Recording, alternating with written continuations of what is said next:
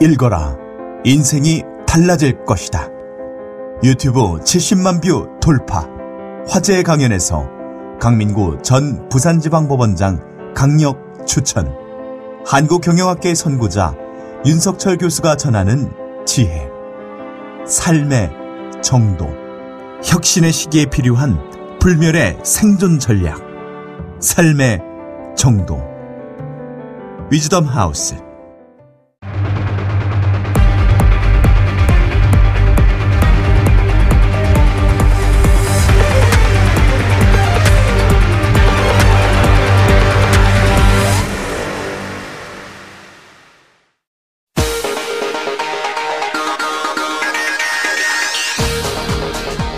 여러분의 오후를 확 뒤집겠습니다. 혼란의 시대, 분나는 국민의 대변자 정봉주입니다.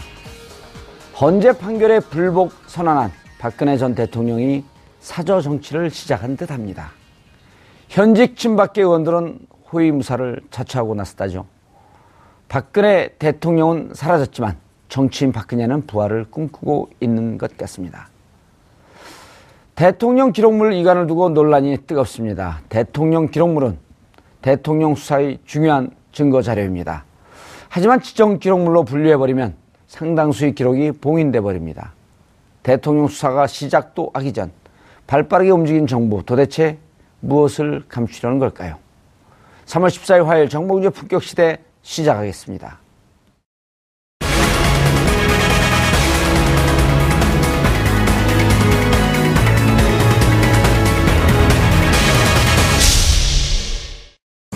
헌재 파면 결정 후 삼성동 사저로 들어간 박근혜 전 대통령이 사저 정치에 시동을 걸고 있다는 관측이 나오고 있습니다. 실제 서청원, 최경환 의원 등 현역 친박계 의원들이 각자 역할을 분담해 박 전 대통령 보조에 나선 것이 알려지면서 이런 분석은 더욱 설득력을 얻고 있습니다. 그렇다면 왜 박근혜 전 대통령은 사저 정치를 시작하려는 걸까? 일각에서는 박 전 대통령이 사저에서 세력을 모아 보수 정권 재창출을 도우려 한다는 분석이 나오고 있습니다. 또 다른 한편에서는 박 전 대통령이 검찰 수사에 대응하는 수단으로 사저 정치를 택했다는 분석도 나오고 있습니다. 헌재 판결 불복 선언에 이어 여론의 도마 위에 오르고 있는 박근혜 전 대통령의 사저 정치 무엇이 쟁점인지 지금부터 살펴보겠습니다. 3월 14일 화요일 정봉주의 품격시대 첫 번째 이슈 들어가겠습니다. 정치 생명의 위기에 빠진 박 전 대통령이 친박 의원들을 통해 사저 정치에 시동을 걸고 있다는 관측이 나오고 있는데요. 이 문제와 관련해 전문가 세 분 모시고 말씀 나눠보도록 하겠습니다. 고재열 시사인 기자님 자리하셨습니다. 네, 안녕하십니까. 예, 나라가 점점 이상해지는 것 같아요. 네, 그리고 우리가 우리말 쓰는 것도 좀 이상해지는 것 같습니다. 예, 왜요? 사저정치라는 말이 쓸 이유가 없거든요. 예. 네, 사저라는 말은 관저에 대비해서 사저를 음. 얘기하는데 관저라는 말을 쓰는 사람이 장관급 이상의 정무직 공무원에 아. 대상 쓰는 것인데 박근혜 대통령 자택을 사저라고 부르는 것은 헌법에 위배되는 것입니다. 어, 예. 집 정치, 자택 정치 정도. 자택 정치, 예, 그 정도는 하면 될것 삼성동 정치. 예. 그럼 삼성동 정치하면 또 삼성동 사는 사람들이 삼성동이 다 네 땅이냐 그러면 안 되니까 삼성동 일부 집 정치. 조대진 변호사님 자리하셨습니다. 안녕하십니까. 예, 우리가 상태가 안 좋아졌어요. 고재현 기자도 그렇고 저도 그렇고. 그래, 쿨사지만 픽해야 됩니다. 아닙니다. 충분히 이해합니다. 저도 박근혜 대통령의 그 탄핵 불복 을 이렇게 시사하는 발언을 듣고 법조인들도 다 같이 피로도를 느끼는 것 같습니다. 예. 국민들이 이제는 좀 대통령으로 인한 피로도에서 벗어나야 되는데 자꾸 뭔가를 하시려고 그러고 반성을 안 하시니까 이 피로도가 끝날 기미를 안 보여서 계속 피곤합니다. 예. 우리 후배가 어제 술을 먹다가 한 친구를 고발했어요. 네. 심각하게 명예가 훼손됐다고. 네. 왜 그랬냐 할 때 술 먹다가 상대방이 너 친박이냐? 이런 모욕적인 언사를 했다고. 네, 제가 상담해 보도록 하겠습니다. 예. 자, 이경수 교수님 자리하셨습니다. 네, 안녕하세요. 예. 그 탄핵 있기 전에 네, 10일 날 전에 네, 어, 그 태극기 물결에 나갔는데 네, 네, 아로트시 기수 깃발을 플래카드를 들고 네, 네. 어, 거기 나가셨었나요? 아니요. 아로트 출신이시잖아요. 네, 맞습니다. 그건 예. 맞습니다만 아, 집회 참석은 안 했습니다. 예. 물론 이제 뭐 일부 그 뭐 저기 군 출신들이 많이 이제 저기 거기 참석하셨으니까 예. 그 중에 이제 뭐 아시다시피 뭐 육사 출신도 있고 뭐 공사 출신 회사 출신도 있고 아르투시 9기 10기 막이 플래카드가 있더라고요. 아, 그렇습니까? 예. 제가 변장하고 살짝 갔다 와봤거든요. 아 예. 아유, 참, 고 기자님. 네. 저 자택 정치. 이제 진짜 자택 정치가 많네요. 네. 예, 앞으로 이제 오늘 방송 이후로 사저 정치라고 하는 분들은 저희가 다 헌법 위반으로 고발해야겠어요. 예? TBS 법률팀에서 어, 고발해 줄 준비해 주시기 바라겠습니다. 진짜 사- 관적 아니, 관적 없어졌으니까. 네. 사저. 그럼 언제든지 또 관저로 들어갈 수 있다는 얘기 아니에요? 그렇죠. 그러니까 예. 헌법에 의해서 완벽하게 대통령에서 파면시켰으니까 음. 어, 그냥 자택으로 부르면 될 것 같습니다. 예. 뭐 하자는 거예요, 저기서? 일단은 어, 이 박근혜 대통령이 아, 박근혜 전 대통령이 예. 참, 참 힘이 없으신 것 같아요. 그동안 우리한테 지금 몸에서 학을 많이 떼줬잖아요. 저도 몸에서 학이 한 천 마리 나온 것 같은데. 예. 예. 그런데 늘 아, 저기 날아가네요. 결정적인 시점에서 본인의 입장을 표명했을 때 그것이 새로운 방아쇠가 되지 않았습니까? 예. 이번에도 아, 자택으로 물러났으면 어떤 반성의 이 얘기와 그리고 국민 통합을 위한 어떤 그 자기생적인 그런 말을 기대했는데 어, 출발은 뭐 나쁘지 않았습니다. 제게 주어졌던 대통령으로서의 소명을 끝까지 마무리하지 못해 죄송하게 생각합니다. 예, 그리고 믿고 성원해 주신 국민 여러분께 감사드립니다. 이 모든 결과에 대해서는 제가 안고 가겠습니다. 까지만 만, 어, 했으면 예. 어, 좀 다른 식으로 국면이 전개됐을 텐데 시간이 걸리겠지만 진실은 반드시 밝혀진다고 믿고 있습니다. 라고 음, 얘기를 하면서 진실은 반드시 예, 밝혀진다. 다시 어, 국민과 한 번 더 해보시죠. 라고 예. 선전포고를 했죠. 알겠습니다. 이경수 교수님. 네. 어, 전공이 뭐시죠? 뭐 정치학입니다. 정치학인데, 어, 나중에 네네. 저기 한 2, 3년 돼서 이제 완전히 이 탄핵 정국이 끝나면 음.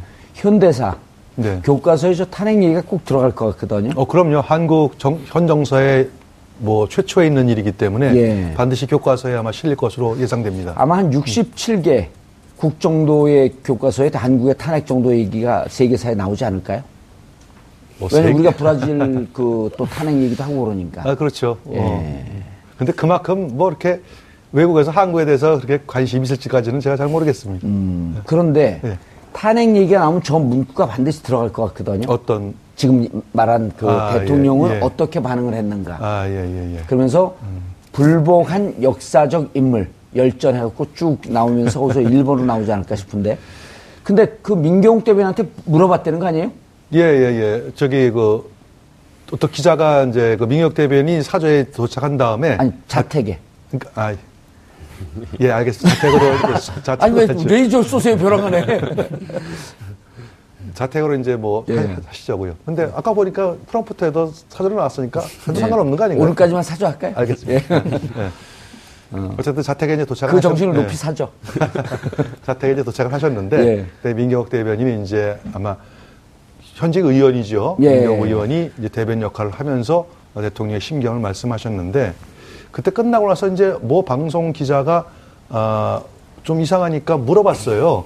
그러면은 대통령의 뜻이 이게 불복을 말씀하시는 겁니까? 그렇게 물어봤더니 민경욱 대변인이 예라고 답변을 했다 그래요. 그렇게 저 전해 들었습니다. 1초의, 1초의 망설임도 없이. 어, 예, 글쎄, 예. 그래서 상당히 좀 당황했는데, 음. 그 제가 생각할 때는 민경욱 의원의 워딩을 어디까지 받을지도 좀 당혹스럽습니다. 예를 예. 들어가지고, 어, 여기까지만 그냥 좀 이해해 주시기 바랍니다. 그냥 예. 있는 그대로 해석하시죠. 라고 하거나. 그리고 제가 답변할 일이 아닙니다, 이거는. 그렇죠. 예. 아니면 두 번째로 지금 앵커께서 말씀하셨듯이 아 이거 거기까지는 제가 답변할 문제는 아닌 것 같습니다. 이렇게 피해 갔어야 되는데 예라고 하는 바람에 이게 좀 논란에 음. 좀 커지는 게 아닌가 싶습니다. 예.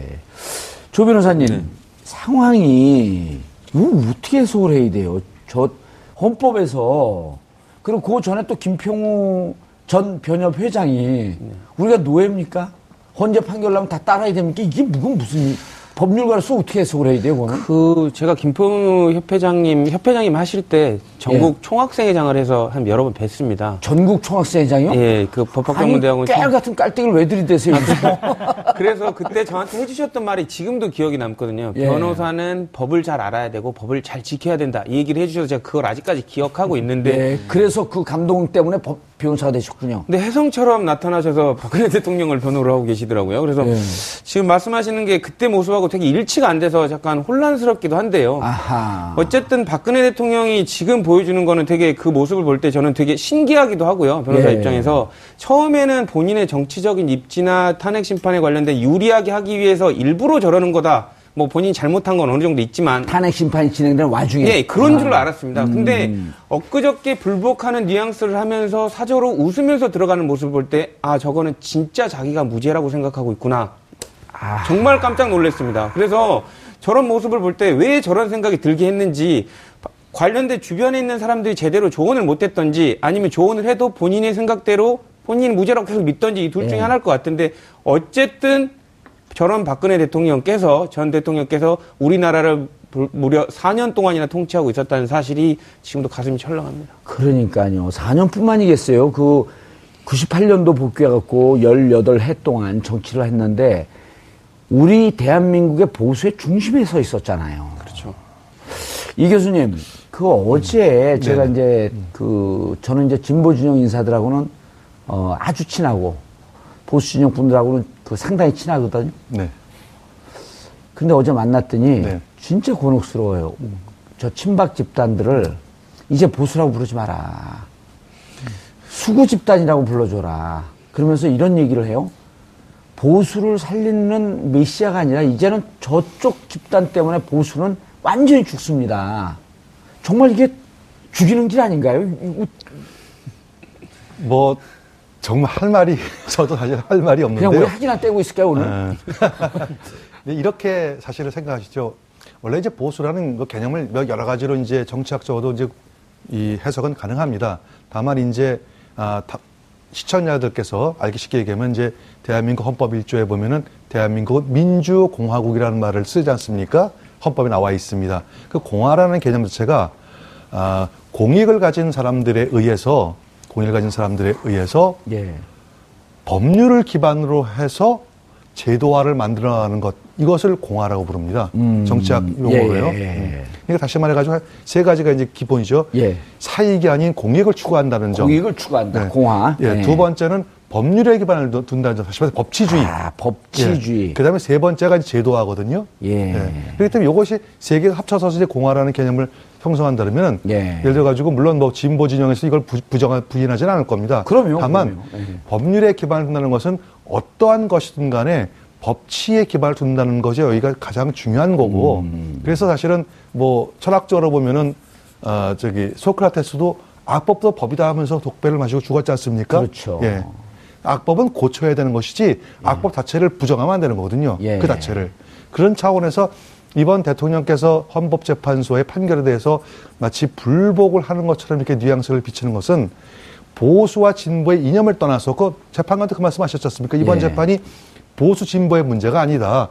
법치를 수호하느냐 수호하지 않느냐의 차원에서 봐야 된다라고 말씀하셨듯이 예. 대통령께서도 어쨌든 간에 본인이 제가 볼 때 억울한 점도 있을 거예요. 예를 들어 가지고 뭐 청와대에서 뭐 구술했느니 뭐 저희 세월 일곱 시간 동안에 뭐 뭘 했느니라는 그런 비난을 이제 소위 말하는 어, 잘못된 유언비어가 돌아서 본인의 명예 훼손 당했다 치더라도 예. 그럼에도 불구하고 헌법재판소라는 최종 판결 기관에서 판결이 나왔으면은 있는 그대로 받아들이는 것도 음. 그것 또한 대통령의 마지막 어떤 의무라고 할 수 있겠죠. 예. 근데 그것을 부인한다 하면은 이거는 보수나 진보의 이 진영을 떠나가지고 과연 대한민국 국민으로서의 어떤 가치 문제, 음. 이 문제 과연 정당한가는 그런 의문도 들 정도입니다. 그러니까요. 아니 이 아까 법치주의 악법도 법이다 이런 말씀을 듣고 나니까 한국 축구를 빛낸 대한민국 축구를 빛낸 박지성 선수인지 이영표 선수인지 기억이 안 나는데 네. 해설하다가 이런 얘기를 해요. 어 저거 몇 그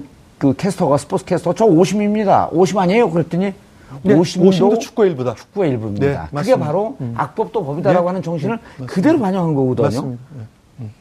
네. 아니 어떻게 그 정도도 이해가 안 될까요, 대통령을 했다는 분이.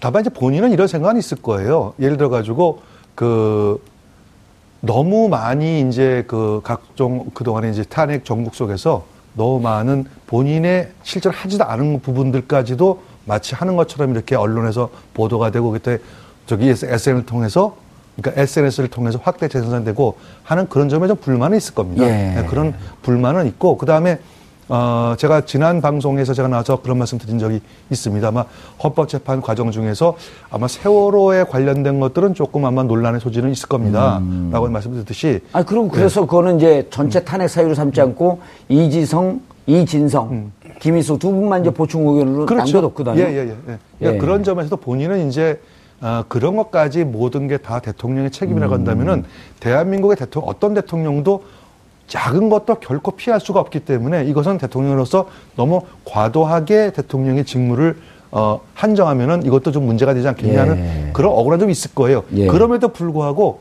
아무리 억울해도 헌법재판소의 판결은 깨끗하게 승복하는 것이 그게 대통령의 마지막 책무일 겁니다. 그렇죠. 조 변호사님, 노무현 대통령 시절인가 이런 말이 한 번 있었잖아요. 홍수가 나도 대통령 탓이요. 가뭄이 들어도 대통령 탓이다. 그렇죠. 옛날 얘기를 빗대갖고 가뭄이 들어도 왕의 탓이요. 기근이 들어도 왕의 탓이다. 네. 그 정도로 공적 지위에서도 가장 막강한 책임을 지고 있는 자리 아니에요? 네, 맞습니다. 그래서 이번에 이진성 재판관이나 김희수 재판관도 박근혜 대통령이 세월호에 관련된 직접적인 책임이 있는지에 관련된 행정에 관련된 부분은 확인을 못했지만 그래도 아, 주 직접적으로 그 의무에 관련된 부분은 떠나서 성실 의무를 위반했다라고 체크를 했거든요. 왜냐하면 그렇죠. 국민들이 어쨌든 나라에 큰 위난이 났을 때 믿을 사람은 대통령 생각밖에 안 난다는 거죠. 음. 대통령이 뭔가를 해- 조치를 해주겠지. 그 당시에도 그 부모님들도 아마 그렇게 믿었을 겁니다. 이, 이 정도로 TV 보도가 나가고 있으면 대통령도 보고 있을 텐데 예. 뭔가는 적극적으로 해주겠지. 장관에게 전화라도 음. 해주겠지라고 했는데 알고 보니까 아무한테도 전화를 했는 게 없다는 거죠. 보고도 제대로 안 그렇죠. 받고 이러한 부분을 봤을 때 재판관들이 당신이 뭐 했는지는 모르지만 이렇게 명백하게 적극적인 행위를 안 한 것 자체는 성실의무 위반이다라고 음. 명백하게 꾸짖은 거거든요. 그러니까 그런 부분들은 명백하게 대통령도 알아야 될 것 같습니다. 국민들의 인식을요. 예. 그런데 대통령이 이제 어제인가 그제 저희도 방송하면서 리플리 증후군 네. 예, 본인이 보고 싶은 것만 보고 듣고 싶은 것만 듣는. 예. 이제 정치인들은 또 다 그래요. 그리고 정치인들은 웬만해서는 네. 이 포털 사이트 앉으면 자기 이름만 검색해요. 특히 예. 그러시잖아요. 저는 이제 요즘은 네. 요즘은 이제 일주일에 한 번씩밖에 검색을 안 해요. 왜냐면 이름이 자주 안 나와서. 아, 그런데 그런, 그런데 예. 이제 그 대통령이 그렇게 할 때 사실은 주위에 진정한 참모라고 한다면 이거 아닙니다. 예. 이런 얘기를 해줘야 되는데 지금 친박 의원들 무슨 수구정당 또 만드는 것 같아요 벌써. 네. 삼성당 삼성당 만드는 거 아니에요? 저는 그 친박 의원들의 상당히 어, 이해는 갑니다. 왜 이해가 가냐면 음, 이해가 가세요? 네. 친박이세요? 제가 이해가 가는 이유는 뭐냐면 그럼 이 사람들이 이거라도 안 하고 있으면 이 사람들 아하. 앞에 놓인 길은 무엇인가? 그러면 정말 잘려 나가는 것밖에 밀려 나가고 잘려 나가는 길밖에 남지 않은 사람들이에요. 예. 스스로 이룬 어떤 정치적 성취가 있거나 아니면 자기 기반이 있는 사람들이 아니라 오직 박근혜 전 대통령의 이 치맛자락만 붙들고 정치를 했던 사람들이라 예. 결국 이들의 어떤 그 부활의 궤를 박근혜 전 대통령의 부활과 같이 하기 때문에 아, 이들은 이렇게 할 수밖에 없고 지금 현재 포메이션을 보면은 아, 지금 자유한국당이 저기 있지만 실제적으로 보수를 움직이는 구심은 여기고 그러니까 아, 밖에서 예. 지금 8인회 정도로 보이고 있잖아요. 이분들을 밖에서 한 그룹핑 하기도 전에 본인들이 우리 역할이 이렇게 분담돼 있다. 당- 이거는 예. 당 조직이잖아요. 당그 아, 이 대표를 중심으로 한 어떤 그런 체계인데 당 조직은 아니고 청와대 조직 같아요. 예, 어쨌든 그걸 보고 지금 자유한국당의 본부가 사실상 여기다라고 이렇게 선언을 한 거죠. 음, 그런데 네. 어쨌든 자유한국당은 헌재 결정 승복을 당론으로 정했단 말이에요. 네. 근데 이분들은 불복이란 말이야. 이제 또 한 지붕 두 가족, 한 지붕 두 가족으로 되는 거예요? 어, 저는 그 두 가족 그런 식은 아닌 것 같고요. 지금 이제 거기서 승, 승복한다라는 의미는 아, 이 대통령의 놓인 게 정치적 부활과 사법적 부활이 있을 텐데 예. 사법적 부활은 어렵다고 보는 거죠. 어렵고 뭐 앞으로? 재판을 하건 뭐 하건 아하. 간에 거기서 무죄가 되거나 그럴 가능성 그런 것들은 아니지만 없, 없게 보지만 정치인이라는 게 부활하는 게 감옥에 간다고 해서 부활이 못하는 건 아니지 않습니까? 예. 그러니까 정치적 부활에 달린 것인데 그 정치, 정치적 부활의 어떤 그 끈을 붙들어 매고 있는 거죠. 예. 조 변호사님. 야, 이게 이제 그 1호 당원이에요. 한국 자유한국당. 이걸 뭐 임명진 비대위원장이 내친다, 뭐 제명한다 이런 얘기가 뭐 몇 개월 동안 나오더니 결국 아무것도 못 하고 네. 지금 이제 당은 입장은 자유한국당 하나인데 내부의 친박 인사들은 박근혜 전 대통령의 호위무사로 자처하고 나섰고 그렇죠. 또 친박은 새누리당이라는 당명을 확보했고 이 아, 레알 콩가루, 그 콩가루에 이 정도면. 그 임명진 비대위원장이 처음에 올 때 마치 어마어마한 개혁을 할 것처럼 오셨거든요. 예. 그래서 이제 친박 세력들을 정리를 하고 뭐 새로운 보수를 만들 것처럼 얘기를 했는데 결국에는 사실상 졌다고 봐도 무방할 정도입니다. 그리고 지금 관련된 친박 세력들이 오히려 탄핵당한 박근혜 대통령을 지금 옹호하고 그 외형적인 조직을 갖추고 있는데도 불구하고 아주 뭐 선전포고성의 말을 못 하고 있거든요. 그러니까 예. 이런 부분들을 그대로 놔둔다면 뭐 보수 뭐 자유한국당은 떠나서 보수 자체가 아예 괴멸될 지경에 들어갈 거고요. 예. 이런 부분들을 명확하게 정말로 보- 건전한 보수를 살려내려면 이런 부분에 대한 어필을 정확하게 해야지 비대위원장으로 오신 그 의미가 있을 거라고 생각이 합니다. 교수님, 네. 당은 분화가 될까요, 안 될까요? 어, 참 예측하기가 좀 어렵습니다. 이제 왜냐면은 아니, 아까 그, 그래서 전문가를 모셨는데 예측 못 한다면 어떡해요. 아니 제가 뭐 점쟁이도 아니고요. 아니 제가 뭐 그동안에 몇 가지를 제가 또 이렇게 그럼 뭐, 오늘은 열정페이로 끝내겠습니다. 뭐뭐 아까? 이제 그 저기 그 청와대 아니 그러니까 삼성동에 그 이제 소위 말하는 그 친박들이 모여서 예. 뭐 조직을 이렇게 만든 것처럼 해서 제가 삼청대가 아니냐. 삼성동 청와대. 삼청교육도 아닙니다. 어디 네. 삼청대. 예, 삼청대. 아우. 삼청대를 이제 구성을 했는데 삼청대 플러스 이제. 소위 말하는 그 박사모 일부 박사모 회원이 주동이 돼가지고 새누리당이라는 당명까지도 확보가 음. 됐던 제가 얘기를 들었어요. 그래서 굉장히 이제 황당한데 아, 아까 임명진 목사 말씀드렸지만 임명진 목사를 비롯해가지고 지금 그 남아 있는 자유한국당 남아 있는 분들의 딜레마가 사실 거기에 있어요. 어떻게 보면은 알아서 예. 알아서 본인들이 이렇게 좀 나가줬으면 참 좋죠. 좋은데 아, 되나요? 그렇다고 해서 만약에 여기서 그 임명진 목사 얘기했듯이 그분들을 뭐 제명 처리하거나 강행 처리를 했으면은 뭐 역풍까지도 아마 가능했을 겁니다. 왜냐면은 지난 그 임명진 목사 온 이후에 바른 정당하고 자유한국당의 그 지지율 추이를 보세요. 예. 소위 말하는 태극기 집회가 올라가면서 바른정당은 거의 존재가 무너져 버렸고 그 다음에 자유한국당은 상대적으로 지지율이 물론 약간 올랐거든요. 예. 네. 탄핵 거- 이유는 어떻게 됐나요? 탄핵 이후에는 아직까지는 저기 조사가 나온 게 아직 없습니다. 아마 이번 주말 정도에 이제 정당 지지도가 다시 나올 거라고 이제 보여지죠. 예. 그런 차원에서 자유한국당 딜레마는 거기에 있습니다. 그래서 아마 무시 전략으로 가지 않을까 싶습니다. 왜냐면은 대통령 후보에 물론 이번에 이제 뭐 저기 그 여덟 명 중에서 김진태 의원이 대통령 후보를 오늘 등, 뭐 출마하겠다고 선언을 했습니다. 아홉 명 된 건가요, 이제? 저도 숫자를 못 세겠어요. 하도 예, 많아가지고. 조경태도 했고. 또 예, 했죠. 조경태 의원도 예. 했고. 근데 뭐 아직은 이제 뭐, 저 새누리당 룰을 보니까, 아, 예비 후보에 1억 원, 음. 그 다음에 본 후보에 카트라인을 해가지고 본 후보에 3억 원 이렇게 해가지고 뭐 돈도 좀 이렇게 예, 참 웰빙 정당이에요, 진짜. 이제 그러다 보니까 어, 몇 분이 소- 확실하게 등록할지는 아직 미지수입니다. 음. 그런데 여기서 이제 또 재밌는 게요. 어, 윤전추 전 행정관. 네. 삼청대를 호, 그 호위하, 거기서 이제 네. 수발을 하겠다고 하고 또 어젠가요, 오늘인가요? 그 토니엔가의 그 정 원장 자매가 들어갔단 예, 말이에요. 예, 미용실 주인. 예, 또 들어갔다 나왔다. 근데 너는 기자한테 물어봤더니 자기들 친박 의원들조차도 그냥 뭐 상태에서 머리가 그냥 된 상태에서는 안 만난다. 네, 네. 예. 근데 그건 뭐 저기 여성으로서의 그 기본이라고 이렇게 이해를 해 주실 필요는 있을 것 같습니다. 근데 저는 이제 그게 결기가 대단하다고 느껴지는 게요.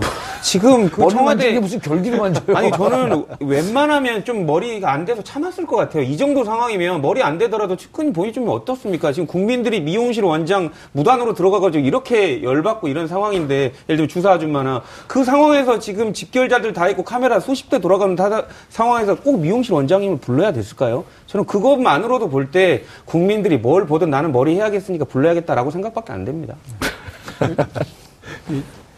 아까 지금 이제 자유한국당 안에 분열 양상 예. 여기에 지금 이제 관심들이 가 있는데 저는 지금 분열하는 거의 포인트가 아니라 예. 제가 봤을 때 중요한 것은 나중에 합쳐지는 양상이에요.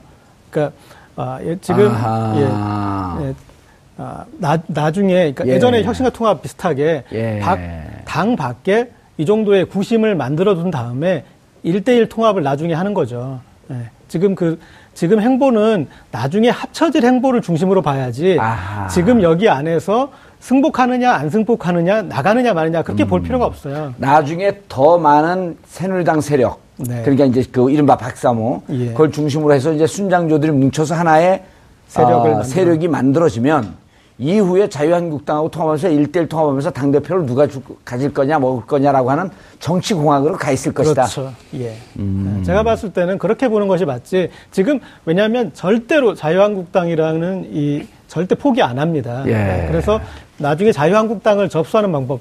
지금 아, 이 자택 정치를 하는 이 구조 안에서 접수를 할 수 있다면 가장 좋은 시나리오인데 예. 이게 안 되더라도 다시 나중에 당 밖에 그런 세력을 키워놓은 다음에 아, 같이 합쳐서 이 접수하는 방법. 저는 뭐 그렇게 읽는 것이 맞지 않을까 싶습니다. 예, 그런데, 어, 아, 우리 이게 법무부 출신도 이 최순실 씨의 이 마음은 이해가 안 돼, 이게. 징역 들어가서도 좀 독특한 생각을 하고 있는 것 같아요. 피곤하고 어려운 의뢰인이죠. 이런 사람이 예를 들면은 유죄가 확실한데 반성을 못하면 변호인이 자기 의뢰인을 설득해야 되거든요. 이거는 예. 어차피 유죄입니다라고 예- 와- 얘기를 하면 본인이 또 화를 냅니다 판사처럼. 이건 내가 무죄인데 내 변호인이 왜 그런 얘기를 하고 있냐고. 그러니까 저희들은 법을 공부해서 당신이 이 부분은 유죄인 거를 인정을 해야지 재판부가 그날에도 참작이 됩니다라고 얘기를 하는데. 그래 이제 양형 투쟁으로 들어가는데. 그렇죠. 근데 음. 아예 그냥 아무것도 안, 안- 그 잘못을 했다고 인정을 안 해버리니까 변호인이 정말 어려운 상황이고요. 그리고 증인신문이나 이런 거를 본인이 하겠다고 하는 모습들 나타나지 않습니까? 저런 유형들이 보통 변호사를 신뢰하지 못하고 자 본인이 직접 봐야 되는 성격이기 때문에 본인이 변호사한테 시킨 게 마땅치 않은 거예요. 그러니까 내가 물어보겠다라고 변호사한테 얘기를 했을 겁니다. 보통 일반적으로는 당사자가 있는데 피고인이 직접 그 증인을 신문하는 걸 재판부가 싫어합니다. 왜냐하면 대리인이 있는데 대리인 말고 왜 당사자가 직접 물어보려 하느냐 하는데 예. 그거를 그 어떻게 보면 변호인이 설득했을 겁니다. 재판부가 안 좋게 볼 수도 있다. 음. 그럼에도 불구하고 최순실 하지 않았습니까? 예. 음. 그 정도로 컨트롤이 어려운 사람이고요. 그런 부분들이 언론에 나오고 있는데 느낌적으로 압니다. 느낌적인 느낌으로 힘든 의뢰인일 거라고 아는데 역시나 언론에서도 그렇게 보이고 있네요. 음. 아니, 그리고 판사 입장에서도 변호사 입장에서도 변호인이 해야지 또 법조계도 먹고 살고. 꼭 그런, 그러니까 예를 들면 관련된 부분을 재판을 할 때 의뢰인이 자기 의견을 내서 재판을 유리하게 끌고 나가는 건 변호사한테 되게 좋습니다. 그런데 대체로 뭐 그렇게 못 끌고 가잖아요. 그러니까 벼- 의뢰인이 직접 하면. 표- 그렇죠. 그러니까 예를 들면 이거는 100% 어느 정도 자백을 하고 내가 잘못했다는 부분을 인정해야지 그나마 다른 죄들을 이쁘게 봐줄 텐데 예. 다 내가 그냥 법도 잘 모르면서 내가 느낌상으로 난 잘못한 게 없어요 라고 생각을 해버리면 예. 뭐하러 법관한테 재판을 받습니까? 조선시로 돌아가서 사또한테 저- 재판을 받죠. 그러니까 그런 생각을 갖고 있고 최순실 씨가 갖고 있기 때문에 예. 이 재판 자체가 자꾸 억울한 걸로 가는 겁니다. 음. 나는 법을 모르는데 어쨌든 내 감정적인 기준으로는 유죄가 아니거든요. 하지만 법전에 나와 있고 증거로 봤을 때는 당신이 억울한 것과 별개로 법에, 법에 의해서 유죄라는 거를 변호인이 설득하는데 그 말을 안 듣고 결국에는 자기가 자, 기 꼴을 자꾸 모으려고 하면 음. 재판부는 안 좋게 보죠. 지난 얘기지만 이 이제 재판이 진행되지만 이재용 2차 구속영장, 1차 구속영장, 기각 2차 구속영장 발부됐을 때도 일각의 변호사들은 이렇게 봤잖아요. 뇌물 준 거 그 강요죄 말고 손목 비틀어서 줬다지 말고 뇌물죄 인정을 하고 그리고 거기서 양형을 하게 되면 집행유예로 나올 가능성도 있는데 그걸 버팀으로 인해서 결국 재산 국외 도피가 걸렸다. 사후적으로 그렇게 분석한 분들도 있었거든요. 그 부분, 그러니까 이재용 부회장에 관련된 부분은 이제 공판 과정에서 되게 많이 다툼이 있을 것으로 보입니다. 예. 삼성도 이런 부분을 어느 정도는 분명히 뇌물로 볼 성격이 충분한 부분은 차라리 인정을 하고 관련된 부분을 차라리 재판부로 하여금 인정받는 게 조금 이렇게 가, 만 받는 게 낫지 예. 않느냐라는 그런 의견을 내는 변호사도 분명히 있을 겁니다. 재산 국외 도피가 유죄로 인정되게 되면 10년 이상이잖아요. 근데 아주. 세죠. 그러니까 네. 어떻게 보면 그런 부분을 빠져나가려는 이재용 부회장의 방법으로 인해서 특검은 더 재판부에서 받아들이기 쉬운 다른 카드를 생각하게 낸 그 동기가 돼버린 거죠. 예, 예. 알겠습니다. 그런데 자 까다로운 의뢰인의 얘기를 계속 이어가겠습니다. 이경수 교수님, 네. 약간 좀 태도가 바뀌었어요. 예, 그렇죠. 그, 저기, 공판 과정 중에서 최순실 씨가 이제 처음에, 처음에 이제 귀국했을 때 죽을 죄를 졌습니다. 예. 그 이후에는 한 번도 본인의 잘못을 얘기를 안 하고 심지어는 그 특검 사무실에 오면서 억울하다. 예. 뭐 어, 나를 일부 엮으려고 하고 있다. 우리 애들하고 뭐 딸한테까지 협박을 넣고 있다. 뭐 이제 그렇게 얘기를 하다가 지금 자막으로 나오는데요. 예, 예, 국정. 예, 음. 국정농단으로 인해 국민에게 죄송하고 예, 죄송합니다라는 표현을 복잡하다. 썼습니다. 예. 음. 제가 안고 갈 짐을 안고 가겠다. 싱크로율 한 90% 되네요. 예. 예? 대통령도 그 말씀하셨죠? 예. 민경욱 대변인에서 삼성 승계가 어떻게 되는지 전혀 몰라. 뇌물죄를 입증한다는 것은 특검이 억지로 혐의를 씌우는 것. 아, 무척 복잡하네요. 우리 청취자, 시청자분들도 복잡하겠어요. 복잡하죠. 예. 근데 그 저기서 이제 계속 최순실 씨의 입장은 제가 볼 때는 그냥 죄송하다고 하는 것은 아마 대통령이 탄핵될지 몰랐기 때문에 버티다가 대통령이 막상 탄핵되고 나니까 이제 자기도 좀 살아야 되겠다는 그런 마음 속에서 죄송하다는 말을 한 것 같고 결국 결론은 뭡니까? 특검이 아직도 자기를 억지로 지금 구- 끼워 맞추기 수사하고 있다, 했다 그 결과가 그렇게 나오고 있는 게 결론 아닐까요? 예. 아, 지금 이제 그 2부에서 우리가 이제 그 검찰 수사 얘기를 하는데 여기서 조금 좀 해야 될 것 같은데 내일 소환 날짜를 통보한다는 거 아니에요? 검찰이? 네네. 좀발 빠른 건가요? 아니면 좀 늦은 건가요? 발 빠르려면 청와대에서 나올 때 바로 구인했어야 되는 거 아닌가요? 그렇죠. 예. 제가 봤을 때는 검찰은 충분히 간을 본 것 같고요. 아. 예, 그리고 지금 그럼 짜다고 생각했을까요? 싱겁다고 생각했을까요? 아, 지금 이제 대통령한테 나왔던 태도, 음. 결과에 승복하지 않는다는 태도, 그리고 예. 아, 지금 황교안 권한대행이 대통령 기록물에 대해서 아, 이관하려고 하는 그런 움직임 예. 이런 것에서 어떤 지렛대가 아, 당겨졌기 때문에 음. 그래서 이제 거기에서 아, 이뭐 시나리오가 두 가지가 있었겠죠. 아, 이- 이거는 대선에 영향을 미칠 수 있으니 수사를 미루겠다.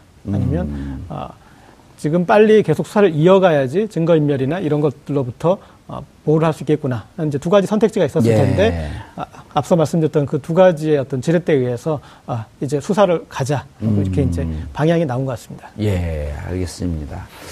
조 변호사님, 저게 이제요, 어, 검찰이 영장 이제 조사가 들어가는 게 황교안 대행하고 뭐 교감이 좀 있을까요? 저는 그러니까 뭐 정확히는 모르겠습니다. 하지만 이제 제 느낌상으로는 만약에 네. 검찰이 아까 말씀 주신 대로 정말로 수사 의지가 활활 타오르고 박근혜 대통령 이 이제 탄핵 심판으로 이제 결과가 나와서 사연이 되면 수사를 할 의지가 막 많았다면 정말로 지금 뭐 대통령 기록물 정리되기 전에 그 압수수색 관련된 부분을 진행을 했어야 되거든요, 청와대. 예. 근데 그런 부분도 그렇고 소환 날짜 정하는데 지금 사실상 박근혜 대통령에 관련된 조사는 박근혜 대통령에 관련된 대면 조사밖에 안 남았습니다. 나머지는 조사가 다 끝났어요. 그렇기 때문에 압수수색하고. 예, 그렇죠. 그러니까 음. 뭐 특별하게 정, 정무적 판단 외에는 정- 이렇게 수사적인 판단을 할 게 없거든요. 그러니까 음. 그런 부분을 좀 보고 만약에 이제 친박계가 뭐 이런 정치적인 부분도 충분히 고려했을 거라고 보이는데 이제 제가 드리고 싶은 말씀은 검찰이 초창기 이거 국정농단 있을 때 되게 뜸들이고 수사 안 해가지고 되게 욕먹지 않았습니까? 그리고 막판에 되게 열심히 해가지고 강요죄로 이렇게 기소를 했는데 지금 또 다시 한번 미적거리면 똑같은 비판을 받을 수 있으니까요. 이제는 청와대 압수수색 관련된 부분도 대통령 기록물 지- 지정되기 전에 그 지정이 필요성이 없다는 걸 보여주기 위해서 먼저 압수수색 관련된 그걸 들어가야 돼야, 돼야 됩니다. 왜냐하면 기록물 지정이 왜냐하면 의무 사항이 아닙니다. 그래서 관련 그 대통령 기록물을 지정하는 거는 그 전 정권에 관련된 그 내, 내밀한 통치 행위에 관련된 부분을 보장해주기 위해서 대통령 기록물로 보존해 주는 거거든요. 아, 아니에요? 아, 모든 걸 의무상이 다 지정해야 아닙니다. 되는 게 그렇기 아니에요? 때문에 수사의 필요가 있다 그러면 굳이 손 안 대고 넘- 놔둬야 됩니다. 그러니까 음. 그런 수사의 필요성이 있다는 거 얼른 청와대 쪽에 사인을 줘야지 황교안 대행도 어떻게 하지 못할 텐데 검찰이 가만히 있지 않습니까? 그러니까 가만히 있으니까 지- 지정이나 해볼까? 그리고 자꾸 손을 대려고 하는데 검찰이 얼른 이건 압수수색에 관련된 자료가 중요한 자료가 될 수 있으니까 손대지 마십시오. 라고 이렇게 사인을 줘야 되는 거죠. 근데 그걸 안 하고 미적거리고 있으니까 답답합니다. 이 검찰 어떻게 됩니까, 교수님? 근데 저는 뭐 여전히 어, 여전히 검찰을 믿는 입장이거든요. 어, 우리 우리 우리나라 대한민국 검찰이 그렇게 어, 과거와 같이 아, 특검을 믿는다는 거예요? 검찰 믿는다는 거예요? 뭐, 둘 다 믿죠. 아, 둘 다? 어, 예, 예. 그래서 아. 어, 지금 현재 특검 이제 뭐 임기가 끝났으니까 지금 대한민국 검찰도 특수본을 만들었는데 예. 다만 이런 건 있을 거예요. 왜 그 사람을 그 몰아가려도 잘못하면은 정당한 방법을 해도 그 방향의 그 타이밍에 따라서 혹시 뭐 탄압을 붙일 가능성도 있거든요. 음. 어저께 나온 대통령을 당장 오늘 어, 예를 들어 가지고 나오자마자 구속한다는 건 국민의 감정은 충분히 있을 수 있지만 만약에 그렇게 했을 경우에 또 다른 형태의 아, 좀, 음, 안 좋은. 방향으로. 반발. 예. 음. 흐르면은 검찰의 어떤 또, 저또 다른 형태의 정치 검찰 오명을 쓸 가능성이 있으니까 그것 때문에 검찰도 일단은 좀 사태를 음. 조금 이 진정시킨 다음에 하자. 하지만 제대로 검, 저기 수사를 하지 않겠다는 그런 의지가 뭐 없다. 예. 그건 아닐 거로 보여집니다. 예. 돌발 질문. 네. 왜 검찰을 믿으세요? 대한민국 검찰을 안 믿으면 누굴 믿습니까? 법치에 저기 보루인데. 전 여기 이- 조대준 변호사 믿음이 가는데요. 아니 물론 조 변호사 저도 믿죠. 예. 믿지만 믿지만 조 변호사께서는 제 야에 계시고 예. 제 조에 있는 검찰을 믿어야죠. 검찰이 못, 못 믿을 짓을 많이 하고 공수처 얘기도 나오잖아요. 근데 아니, 왜 그렇죠. 믿으세요? 예. 어, 그런데 그럼에도 불구하고 대다수의 검찰은 정의롭다. 그 말씀을 드릴게요. 음, 정의롭다. 그건 동의해요. 네. 정치 검찰을 믿냐 이거예요. 그분들 몇 사람은 못 믿죠. 몇 사람은 지금 저- 수사하는 분들이 사람 정치 검찰 아닌가요? 아닐 거예요. 아닐 거예요? 네. 알겠습니다. 조대준 변호사님 아닌가요? 저는 뭐 정치 검찰이라고까지 얘기를 하고 싶지는 않지만 검찰이 이번 수사에서 보여줄 때 정치 검찰로 비판받을 만한 짓은 꽤 했다고 봅니다. 그렇죠. 예를 들면 괜히 열심히 한 검찰로 보기에는 너무 미심쩍은 부분이 많아요. 음. 예를 들면 최순실 씨를 들어왔는데 굳이 그걸 하루를 왜 풀어줍니까? 뭐 이런 그런 부분도 해서 수사로 관련된 그렇죠. 아, 시간을 너무 증거 많이 줬다든지. 인멸 유예 기간을 줬죠. 그렇지 그런 부분들이 아니라고 항변을 할 수 있지만 굳이 다른 일반 국민들한테 그렇게 여유를 줬을까요? 절대 그럴 일 없습니다. 음. 예. 그런 부분을 봤을 때 저희들은 이제 수사에 관련된 입회를 하고 검찰의 행동 패턴을 알지 않습니까? 그렇죠. 소위 말하면 일반 국민한테는 절대 자비롭지 않습니다. 버- 죄를 진 예, 사람한테는. 전문용어로 얄짤없죠. 예, 얄짤없죠. 예. 사조정, 아, 그 자택 정치 죄송합니다. 네. 예, 제가 하야하겠습니다. 자택 정치 어떻게 될 것 같아요? 지금 저는 상당히 예. 아, 위력적인 자택 정치를 할 수 있을 것 같습니다. 어, 위력적이다. 네. 아하. 왜냐하면 지금 상대적으로 박근혜 전 대통령과 선을 그은 아, 이 바른정당이 얼마나 헤매고 있습니까? 음. 아, 중도 제3지대로 나갔는데 예. 보면은 정당 지지율은 어, 이 전라도 지역의 지역 정당이라고도 할 수 있을 만큼 의원 지역구가 몰려 있는 국민의당에 오히려 밀리고 있고 음. 그리고 대선 후보에서 아, 안희정 도지사에게 안희정 도지사는 젊었을 때 민주화 운동을 했던 사람인데 예. 거기에 또 오히려 이 중도 보수표를 빼앗길 다 정도로 뺏기- 예, 뺏기고 그런 있고. 여기는 어, 자기 목도 못 챙겨가고 있는 그런 입장이고 예. 반면에 어, 자유한국당은 어, 점점 더 공고화되고 예, 그리고 그 자유한국당 지지율보다 더 높은 지지율이 이전에 이제 탄핵 반대 혹은 뭐 구속 반대 그래서 어, 박근혜 전 대통령에 대한 정서적 지지를 하고 있는 층으로 있기 때문에 음. 아, 그래서 이 뒤에서 막후 정치를 할 수 있는 어, 지금 충분히 어떤 예. 그런 저력을 확보한 상태라고 그렇게 해석을 해야 될 것 같습니다. 어쨌든 지금 보수 진영이라고 하는 범보수 진영이 세, 세 축으로 지금 나뉘어져 있거든요. 네. 바른정당, 자유한국당, 자유한국당과 또 조금 그 결을 달리하고 있는 이제 새누리당, 예. 친박. 그러면 이 세 세력 중에서 삼성동 자택 정치를 하게 되면 세 세력 중에서 그쪽 내부에서 지지는 어느 쪽으로 갈 것 같아요?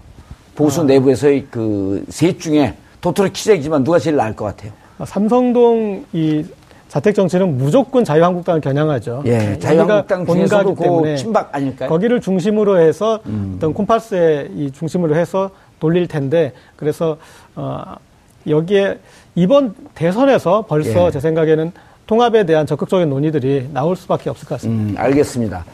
조 변호사님, 검찰 예측해 주시죠.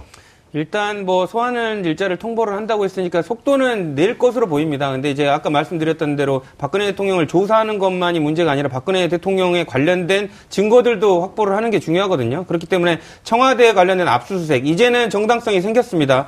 바- 어, 그 헌법재판호 결정문에도 압수수색을 거부한 주체로 박- 박근혜 대통령인 것처럼 나왔거든요. 그러니까 예. 그런 부분을 이번에 신청이 들어가면 거부할 수 없을 거라는 점을 볼때 음, 지금 지정 기록물에 관련된 지정 행위가 지금 의도되고 있는 이 상황을 얼른 선제적으로 압수수색을 좀 이루어져서 관련된 증거를 확보해야 될 걸로 보입니다. 예, 이경수 교수님, 인터넷에 돌고 있는 네. 우선 검찰은 출국 금지 조처를 먼저 취해야 한다. 어떻게 생각하세요?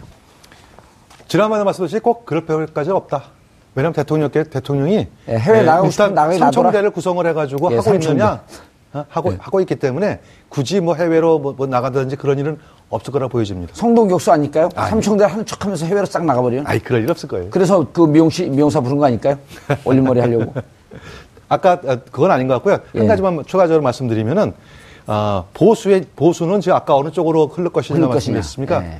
제가 볼 때는 이 새누리당 뭐 아까 얘기하는 골박 저는 골박이라고 표현했는데 골수 아, 골박? 네.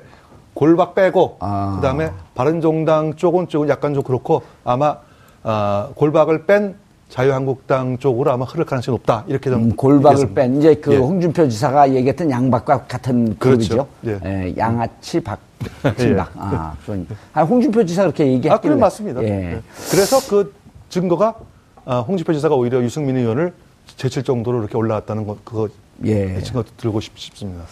알겠습니다. 아, 삼성동에서 자택 정치를 한 아, 박근혜 전 대통령 국민들의 불쾌 지수는 한없이 올라가고 있습니다. 정봉주 품격 시대가 3월 16일 목요일 내일 모레죠. 100회 특집 공개 방송을 마련합니다. 방청을 원하시는 분은 샵 5400으로 방청 신청과 성함을 남겨주시기 바랍니다. 지금 좌석이 한 4, 50석밖에 안 남았습니다. 바로 지금 신청하셔야 됩니다. 어, 지금 신청하시면 좌석이 있을 것 같고요. 한 발 더 깊이 들어가는 시사 분석. 여러분은 지금 생방송으로 진행하는 정봉주 품격 시대와 함께하고 계십니다. 오늘 방송 좋았나요? 방송에 대한 응원 이렇게 표현해주세요. 다운로드하기, 댓글 달기, 구독하기, 하트 주기. 더 좋은 방송을 위해 응원해주세요. 그리고 2부도 함께 해주세요.